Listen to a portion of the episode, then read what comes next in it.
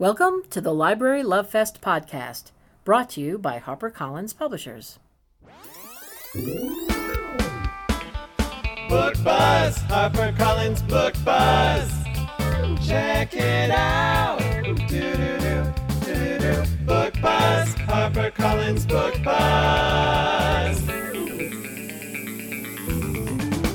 Brought to you by Library Love Fest. Hi, this is Virginia Stanley from the Library Love Fest marketing team at HarperCollins. We're coming to you live today from the American Library Association in Washington, D.C. This is their annual conference, and it is packed with librarians and authors. And I'm thrilled to be sitting here with my author, Kevin Wilson, author of The Family Fang, Perfect Little World, and the story collection Tunneling to the Center of the Earth. Um, and Baby, You're Gonna Be Mine. His new book, Nothing to See Here, is an extraordinary novel that uh, has set our hearts aflutter in my department and in our company. So I'm thrilled to be sitting here with Kevin, and now we're going to talk about his new book, Nothing to See Here. It's coming out in November. Hello, Kevin. Hey, How are you? I'm doing great. um, So, you- would you like me to tell you a little bit about the book? no, Um, I do. I want you to tell us about your book. So, I mean, bef- before I talk about this book, I think all of my books, every book that I've written, I keep coming back to the same themes, and that's that's family. For me, what I'm most interested are those two stages of family: the the family that you're born into, uh, whether you like that or not, and then the family that you make, uh, and and the magic of of of coming together. And so every book in some way deals with that. Um, that's what I'm interested in, and I think that's what I'll write forever. And so this new book, Nothing to See Here, uh, I'm looking at the way in which a kind of group of disparate people come together. And so what we've got is this woman, uh, Lillian, who's a kind of adrift. Um, ever since she got kicked out of a private boarding school, uh, her life has kind of fallen apart. Um, and she has this one friend from, from school who has gone on to great success, who's married this wealthy senator, who has this wonderful life. Um, and they've stayed in touch, but they're always aware of how different their lives are. Uh, until this one moment when uh, Madison, her friend, needs her, needs her to help with uh, these children that her Madison's husband has now his his children uh, that are coming back to him, and so she gets uh, Lillian to take care of them, to basically be a nanny, um, and so it's about these. Lillian coming back and reckoning with her friendship with Madison. It's about Lillian trying to figure out how to be a caretaker for these strange children. And I don't think it ruins anything, or I have to say it, is that um, at the heart of this is the problem with the children is that they spontaneously combust. They burst into flames when they get agitated. And Lillian's job really is to keep them from catching on fire. Um, and so she's there for the summer. Um, and so that's where the book kind of starts. And from there, it goes to all the complicated ways that we take care of each other, the way that we love each other despite our faults, the way that we try to protect each other, even though we know ultimately things can get ruined. Um, and so that's where I started. And I think. Uh, when people ask me, they're like, that's a very weird premise. Kids that burst into flames, that's a little strange. And for me, it is strange, but it, it goes way, way back for me. Um, ever since I was a little kid, um, I've been obsessed kind of with spontaneous human combustion. It's that mystery of the unknown. Uh, I wasn't interested in Bigfoot or Loch Ness or UFOs. I just wanted to know about spontaneous human combustion. I wanted to know what that was like, how it worked, if it would happen to me. Um, and so, for a lot of my childhood, I think I was afraid that I was going to burst into flames at any moment. Um, and so I've thought about it a lot. And then as I started to get older, as I became like a teenager and I was trying to figure out my place in the world, how I fit in with my family, I kind of wanted to burst into flames. I wanted to be able to do that so that I could kind of assert myself and, and keep people away from me if I needed to. Um, and so my whole life I've been writing about spontaneous human combustion. In my first book of stories, there's a story where one of the characters, uh, his parents have both died. They both spontaneously combusted. And I thought, okay, I've got that out of my system. I don't have to write about spontaneous human combustion anymore. and then it just kept coming back. And when I wrote my novel, The Family Fang, I wrote uh, there's this scene where this woman, she's an actress, and she gets a job for this movie where she is a nanny to children who catch on fire. And I wrote that book, and I was like, it's out of my system. And I just couldn't stop thinking about those kids. I couldn't stop thinking about what it would be like to take care of them. Um, and so I came back to this book. And for me, I think maybe why spontaneous human combustion, and it's only becoming clear to me as I get older, is that I wasn't diagnosed as a kid, but I have Tourette's. And there was always this feeling inside of me, this kind of tension. Um, and I needed to like do head tics. I needed to to get that out of me. And so the feeling inside my body was kind of electric, and it did feel like I was always on the precipice of, of bursting into flames. And I couldn't quite understand that. And then as I got older, it made sense. Like if I could just burst into flames, that energy inside of me would get out, it would burn off, and I'd be normal. Uh, and that never happened. And so for me, this became kind of one of the driving themes of the book was to figure this out. And I don't think it really clicked into place until I had children of my own. And I have two little boys. And uh, everyone says parenting is hard, but I don't think they.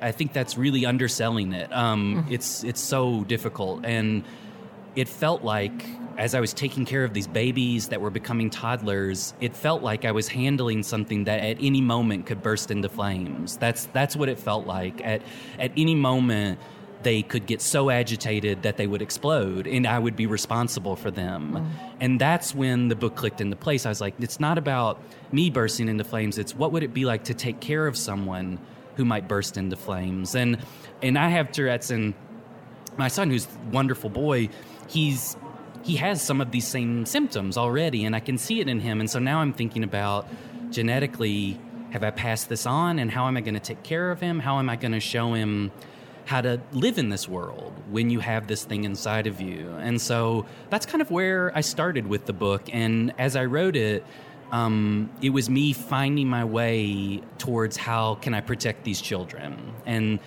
that's what I feel like parenting is: is that you send them out into a world where at any moment they can get hurt, um, but you have to. So you have to figure out how to get them out into the world so that they don't explode, and that's what I got.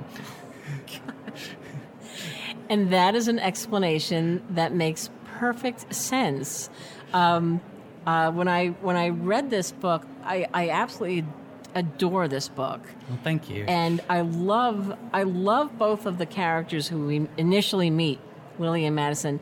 But I I'm completely drawn to to Lillian, and by the time the children are introduced, I'm all in, no matter what those kids do. oh yeah. Yeah, you know what I mean. I have just felt like, uh, I the voice is so captivating, and I love that Lillian is. I mean, I love Lillian because she's she's so much better than what she gets. Right. And then and then when she takes this on, when she takes on this job, and she doesn't really seem to have a maternal, you know, feeling. She No. certainly didn't get any from her mother. So you know, it was like where you know, but she takes it because there's nothing else going on. Yeah. And then I just, I was, I don't want to give too much away, but I just love the way that her relationship evolves with the children. Yeah, I mean that's for me that was my big focus was this relationship between I write so much about families, but this was interesting in that she's not their mother, um, but she's taking care of them in a way that she wants to protect them. And I think one of the things that I think about a lot, b- being a parent myself and, and and and believing so much that I'm not capable of it, that I'm not worthy of it, is that um, they all, you always hear this thing about like, well, the strong protect the weak. That's mm. that's how our system works. But I, I don't actually think that's true. I think I think the strong will protect the weak if they feel like it, or if it's in their interests, or they mm. think about it. But generally, the strong don't care about the weak, and they're fine to leave them behind. And so then, how how do you protect the weak? And for me, what I've I've started to realize is that the weak take care of the weaker. Um, I take care of my children, even though I don't think I'm capable of it. I find it inside of myself, and in and in protecting someone weaker than me, I find some strength. I find some something that wasn't there before. Um, and so that's what I think Lillian is doing with these kids. She's she's a failure in so many ways in or she believes that Yeah, she is right. she believes that she's not capable of of living a normal life and yet here are these kids and they need somebody to protect them. And so she takes it on. Nobody else wants to do it.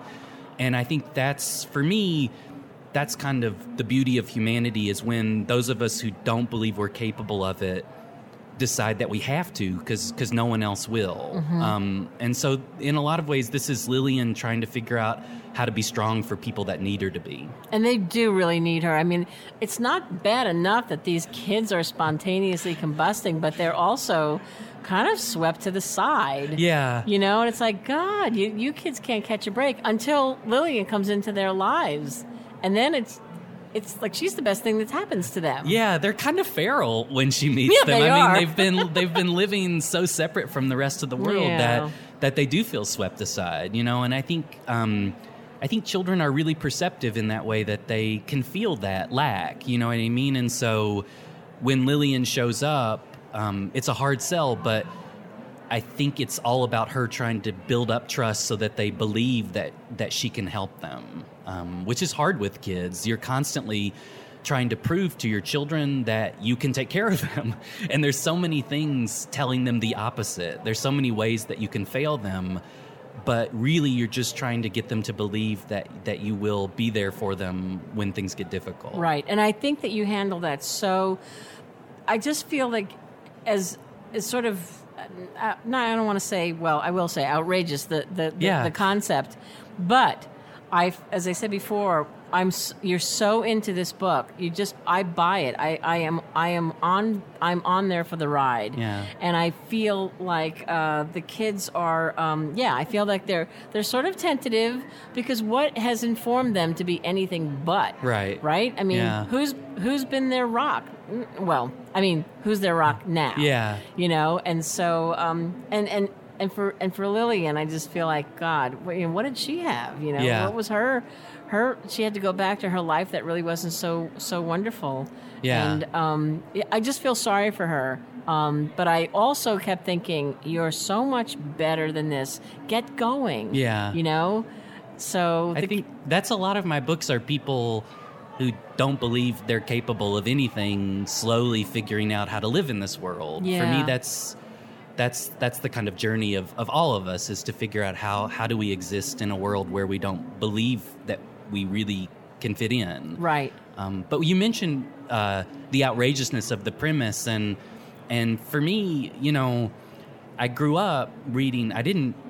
We didn't. I didn't have access to a lot of literature. I read comic books and I read fairy tales, and for me, that's what shaped my sensibility at a very early age. Was comic books and fairy tales. They don't spend a lot of time explaining magic to you. Like a guy is flying, you just have to accept that. Or in the fairy tales, like someone turns into a bird they're not going to explain why or how. It just happens. And in order for you to appreciate the story, you have to roll with it.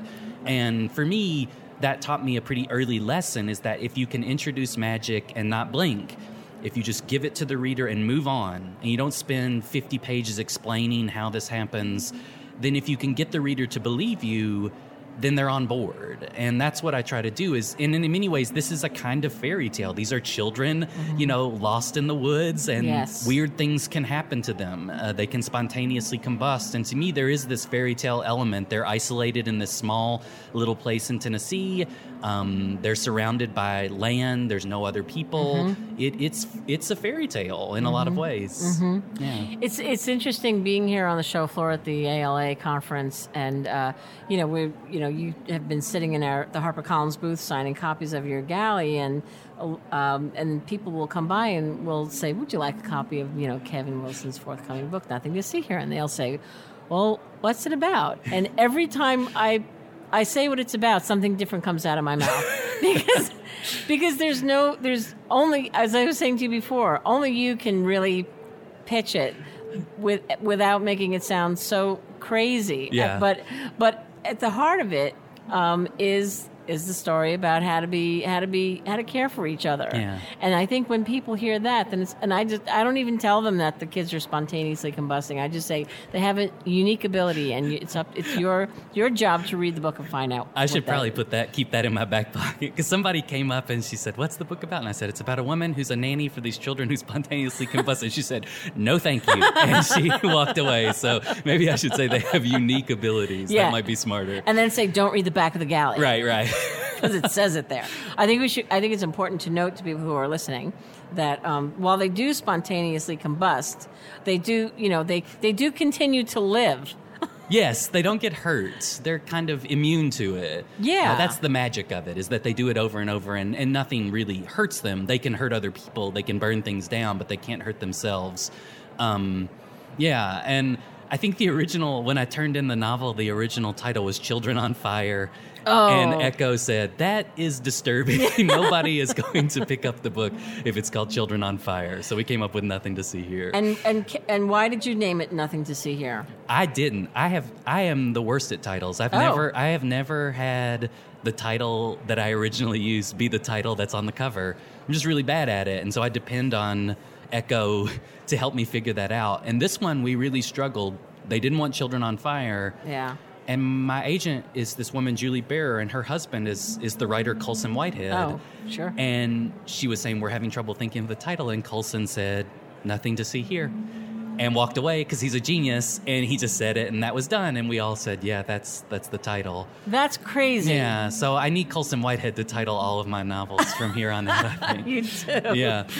Um, and I love the cover treatment. Do you? Yeah, I couldn't believe. Um, the cover is a, a child bursting into flames, but it's a cartoon. It's it's an old ad from flame retardant clothing, and uh, Allison Saltzman at Ecco is just—I just think she is the greatest designer. And um, when she showed me that cover, I couldn't believe they were going to let me have somebody bursting into flames on Yeah. the cover, and I was so happy. Yeah. I've never, there has never been a book. I have five books now with Ecco, and there's never been a cover when I didn't look at it and think that is perf- absolutely perfect. That's a happy marriage. It is. That's a happy marriage. Yeah. Um, that's really one. That's wonderful to hear, because you know not everybody likes everything, and so for you to feel that trust and then to be happy with what they present to you is is really wonderful. Um, well, you know what? It's it's it's just so wonderful to to sit and talk to you. I could talk to you for forever. I could read this book three more times and find something else wonderful to love about it. But um, I encourage everybody who's listening to pick up a copy of Nothing to See Here by Kevin Wilson. It is out in November, um, and it is a gem, as are you. So I thank you so much for coming to the American Library Association's conference to meet with uh, librarians and talk about your book. And I thank you so much for writing this wonderful book, Nothing to See Here. oh, thank you so much.